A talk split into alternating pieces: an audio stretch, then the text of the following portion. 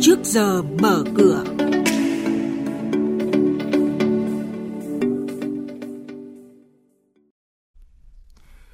Thưa quý vị, chuyên mục trước giờ mở cửa ngày hôm nay chúng tôi sẽ chuyển đến quý vị và các bạn những thông tin đáng chú ý sau đây. Bộ Xây dựng hoàn thiện khung pháp lý cho công trình căn hộ du lịch văn phòng thiết văn phòng kết hợp lưu trú ngắn hạn trong năm 2019, ở à, lãi suất đô la Mỹ đã vẫn vượt đồng Việt Nam trên thị trường liên ngân hàng. Hàng triệu tỷ đồng đổ vào bất động sản trong 3 tháng qua. Phiên giao dịch chứng khoán ngày hôm qua thì khối ngoại quay đầu bán đồng gần 50 tỷ đồng và sau đây là nội dung chi tiết. Thưa quý vị và các bạn, Thủ tướng Chính phủ vừa yêu cầu Bộ Xây dựng ban hành quy định sửa đổi bổ sung quy chuẩn tiêu chuẩn xây dựng đối với các loại hình nhà trung cư, công trình căn hộ du lịch, biệt thự du lịch, văn phòng kết hợp lưu trú ngắn hạn, nhà trọ, phòng trọ cho thuê. Đồng thời, Bộ Xây dựng phải ban hành quy chế quản lý vận hành loại công trình văn phòng kết hợp lưu trú ngắn hạn. Hết năm nay, Bộ Xây dựng phải hoàn thành nội dung này. Trên thị trường liên ngân hàng một lần nữa lãi suất đồng Việt Nam lại giảm xuống thấp hơn lãi suất đô la Mỹ ở hầu hết các kỳ hạn. Cụ thể tuần qua lãi suất chào bình quân liên ngân hàng đồng Việt Nam giảm ở tất cả các kỳ hạn, chốt tuần ở mức qua đêm 1,78%, một tuần 1,97%, hai tuần 2,23%, một tháng 2,53%. Lãi suất liên ngân hàng đô la Mỹ cũng giảm ở tất cả các kỳ hạn trong tuần nhưng mức giảm có phần nhẹ hơn.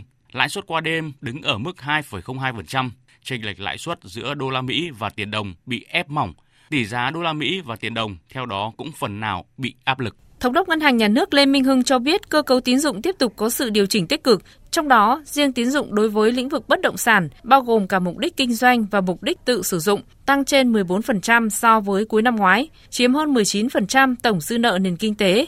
Chỉ tính trong 3 tháng qua, tín dụng trong toàn nền kinh tế đổ vào bất động sản đã tăng thêm khoảng 1 triệu tỷ đồng. Diễn biến chỉ số chứng khoán chốt phiên trước có gì đáng chú ý? Những mã chứng khoán nào có triển vọng đầu tư? Những công bố quan trọng liên quan tới các mã chứng khoán niêm yết trên sàn giao dịch. Chuyên mục Trước giờ mở cửa phát sóng lúc 8 giờ 10 phút trong thời sự đồng hành sáng từ thứ hai đến thứ sáu hàng tuần trên kênh thời sự VOV1 sẽ cập nhật những thông tin này. Trước giờ mở cửa trên kênh thời sự VOV1, thông tin thị trường tài chính, chứng khoán tin cậy, kịp thời, hữu ích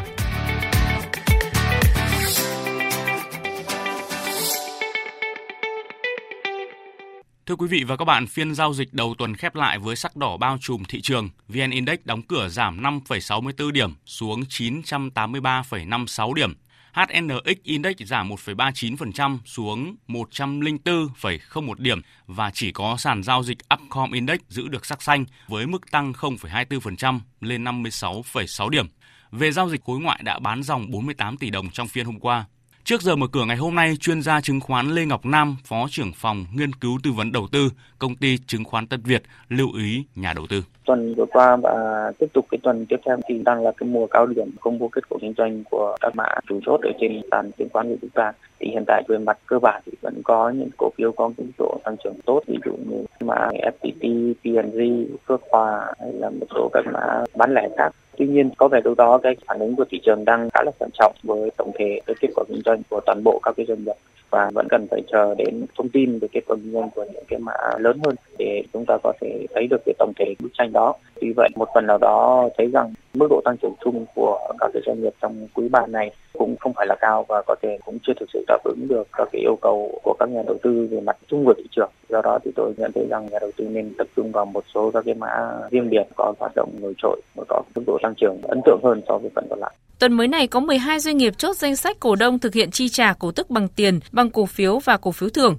Trong đó có nhiều doanh nghiệp đang được các nhà đầu tư quan tâm như ngày 23 tháng 10, công ty cổ phần xây dựng số 3 Hải Phòng, mã chứng khoán là HC3 chi trả cổ tức bằng tiền tỷ lệ 10%, thời gian thanh toán là ngày 12 tháng 11. Ngày 24 tháng 10 là ngày giao dịch không hưởng quyền để Tổng công ty Phát triển Đô thị Kinh Bắc, mã chứng khoán KBC chốt danh sách cổ đông thực hiện chi trả cổ tức đợt 2 năm 2018 bằng tiền tỷ lệ 5%. Thời gian thanh toán là 29 tháng 11. Như vậy với gần gần 470 triệu cổ phiếu đang lưu hành, Kinh Bắc City sẽ chi khoảng 235 tỷ đồng trả cổ tức lần này cho cổ đông.